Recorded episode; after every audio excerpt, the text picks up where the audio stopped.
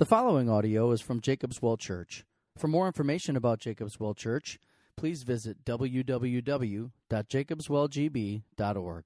As I mentioned, there's been a lot of questions as well as emails sent to me in terms of the Supreme Court decision. And so um, the elders of Jacob's Well wanted to create a response to that um, to let you know where we stand and where we believe the gospel calls us to stand on this issue. I'm going to actually just read it um, to make sure that I'm precise in, in what the elders want to communicate. And there are also printed copies of what I'm about to read over there, just to the right of that speaker, that you can pick up after the service, uh, because I know there's a lot of content and language can be confusing, so feel free to pick those up. Um, if you have any questions or concerns or thoughts about this, uh, please contact me or Chad or one of the elders, and we would love to hear from you on that. So, with that, I will start. Dear Jacob's Well family, on June 26, 2015, our nation's Supreme Court ruled same sex marriage a nationwide right. Since that decision, many people from our congregation have been asking how we should respond to such a verdict. Before we address this verdict, it is important to recognize that we do not believe the church should take a stand on political issues. However, in obedience to God and the scriptures, we must take a stand on overlapping moral issues, such as abortion that face the church today. And so we seek to humbly address this matter from a moral and not a political perspective. We believe the church, universal and local, as well as Christians, including us, have often erred in two major ways when addressing the topic of same sex attraction and homosexuality. The first error has been a response of truth without love. Many in the church today who heed the biblical warnings against homosexuality homosexual activity have sadly sought to shame, bully, and alienate those with same sex attraction. This response is not glorifying to God and must be repented of to God and to the individuals that were recipients of such hatred. This attitude is not only repulsive to God, but also arrogantly forgetful that none of us are sexually straight. All of us are broken, perverse, fallen, and sinful in our sexuality as well as all other aspects of our being. The second error is the opposite of the first, which is love without truth. In an effort to love people of all sexual orientations, many in the church universal have chosen to ignore God's prohibitions of homosexual relationships and have embraced the tidal wave of cultural support for an action that is detestable to God and disobedient to his word. Such love without truth shows that we have undermined Scripture as our only authority and have made ourselves and our shifting world the gods of truth. Love without truth is not love at all, because if we ignore God's commands, then we are simply allowing people to wallow in their own self destructive behaviors. The third response, which we believe to be the gospel response, is truth and love. In Ephesians 4:15, we are commanded to speak the truth in love.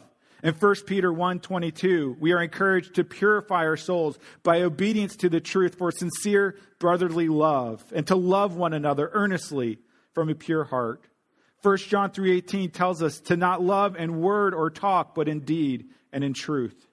In 2 John 1:1 and 3 John 1:1, we see the model to love in truth. And in 2 John 1:3 that we are to receive grace mercy, and peace from God the Father and from Jesus Christ, the Father, Son, in truth and love. From these passages and others, it seems that a gospel response to the topic of homosexuality, or to those struggling with same sex attraction, or to those engaged in homosexual lifestyle, is a response of truth and love. We must not neglect truth or love, for if we neglect one over the other, both are lost. And so, what does it look like for us to respond in truth and love? First, the truth. Truth is not determined by our desires, nor is it determined by the culture we live in. There is only one authority on truth, which is the Lord God, who speaks his truth through his word. We must not attempt to conform his truth to our version of truth, Rather, it is our duty to conform our version of truth to His. The first truth we must acknowledge is that all men and women were created in the image of God. Genesis 1:27 says, "So God created man in his own image. In the image of God he created him, male and female he created him." This means that every human being, regardless of sexual orientation, is precious to God and worthy of honor and dignity. Therefore, we must not reduce a person to their sexual orientation, but understand that their primary identity is as an image bearer of God. The second truth we must, must acknowledge is that while temptation towards same sex attraction is not a sin, to lust after and practice same sex sexual relations is a sin. This is apparent in Genesis 17 when God brings judgment upon the city of Sodom because of their unashamed and unrepentant sodomy. In addition, in Leviticus 18:22 when the Lord says to Israel, "You shall not lie with a male as with a woman; it is an abomination." God's disapproval of homosexual relationships is not limited to the Old Testament, but also apparent in the New Testament, such as in Romans 1 26 through 27, which declares these practices unnatural, unnatural and dishonorable. Romans 1 says this For this reason, God gave them up to the dishonorable passions, for their women exchanged natural relations for those that are contrary to nature. And the men likewise gave up natural relations with women and were consumed with passions for one another men committing shameless acts with men and receiving in themselves the due penalty for their error. You can also see God's prohibition of homosexual activity in 1 Timothy 1 and 1 Corinthians 6. These two truths that man is made in the image of God and that the practice of homosexuality is a sin are timelessly true, regardless of what the political powers declare while Scripture calls us to submit to our governing authorities in Romans 13, we must respectfully disobey these authorities when their laws contradict the laws of our higher and supreme authority, which is God Himself. Daniel 6. At this time, according to the Supreme Court decision, religious organizations are protected from having to perform same sex marriages. But if this is to change, we want to make clear that Jacob's Well Presbyterian Church seeks to submit to God in the scriptures as our ultimate authority and will never perform same sex marriages or support homosexual relationships. Furthermore, our denomination, the Presbyterian Church in America, continues to give their unwavering affirmation that marriage is only to be between one woman and one man. Genesis 22 and Matthew 19 5. The second necessary part of our gospel response to the topic of homosexuality is love. Radical, countercultural, Christ like love. Jesus calls us to love all people, even those that persecute us. And so we are certainly called to love those who have same sex attraction and those who practice a homosexual lifestyle. Every person, regardless of sexual orientation, is looking for the love of a Savior, and we are called to model and live out that love toward them.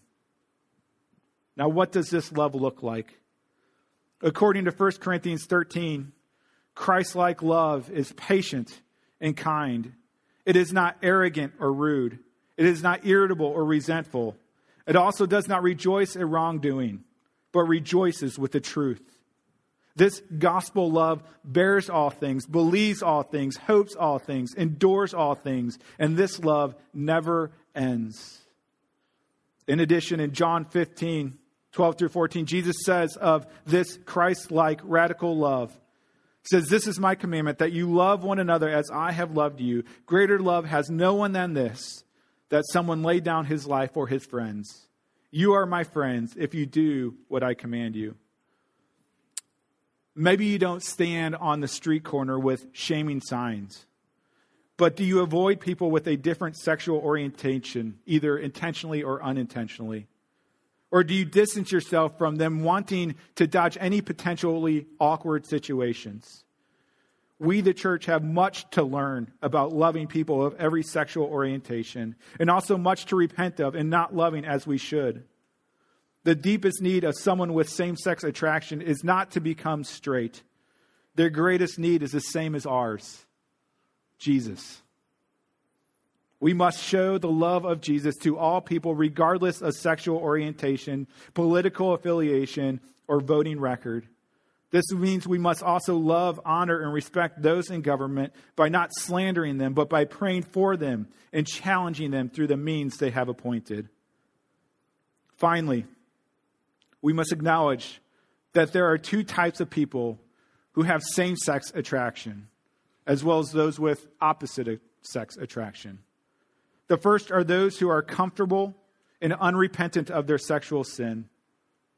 The second are those who have unwanted sexual sin and are repentant of their sinful lusts and actions and seek to put them to death.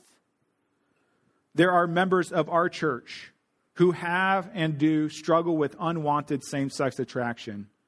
And I'm assuming there are some hearing this today who would identify themselves with these same struggles but have kept it a secret. I want you to know that we love you. And you do not need to hide your struggles any longer. We want to walk with you in your struggles and brokenness, just as we need you to walk with us in our struggles and our brokenness. We promise to strive with the love of Christ, to not reduce you to your struggle, knowing that your identity is as a person made in the image of God. And if you have been born again, you also bear the greater identity as son and daughter of God and as brother and sister in Christ. If you struggle with same sex attraction, please let us walk this battle with you by sharing it with myself, Chad, one of the elders, or another mature believer in Jesus Christ, so that you do not have to walk this journey alone. There is much more that could be said on this topic of homosexuality. But let me just end by asking you to pray for Jacob's well. Pray that we would be a place where sinners are safe, but sin is not.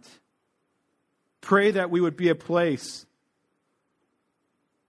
Excuse me, I lost my place. Pray that we would be a family humbled by the love and grace of God towards broken people such as us. And finally, pray that God would continue to guide us, correct us, strengthen us, and lead us as we seek to walk in light of the gospel with truth and love. In Christ, the Jacob's Well elders. Let's just take a moment to pray, and then we'll dive into God's word for today. Lord, we come to you recognizing that this is on the forefront of our culture and many times, the way we address things on the forefront of our culture is simply to stick our head in the sand. Lord, may we show the love of Christ to all people of every sexual orientation, but may we love with truth, with humility, with respect, with grace, with honor, and with dignity. Lord, forgive us for all of the ways we have erred in this, and there are many. And God, we know that we need your grace to guide us going forward to love people as you love them, that they might know the glory and wonder and majesty of their Savior, Jesus Christ. Help us, Lord, to that end. And we pray this in Christ's name. Amen.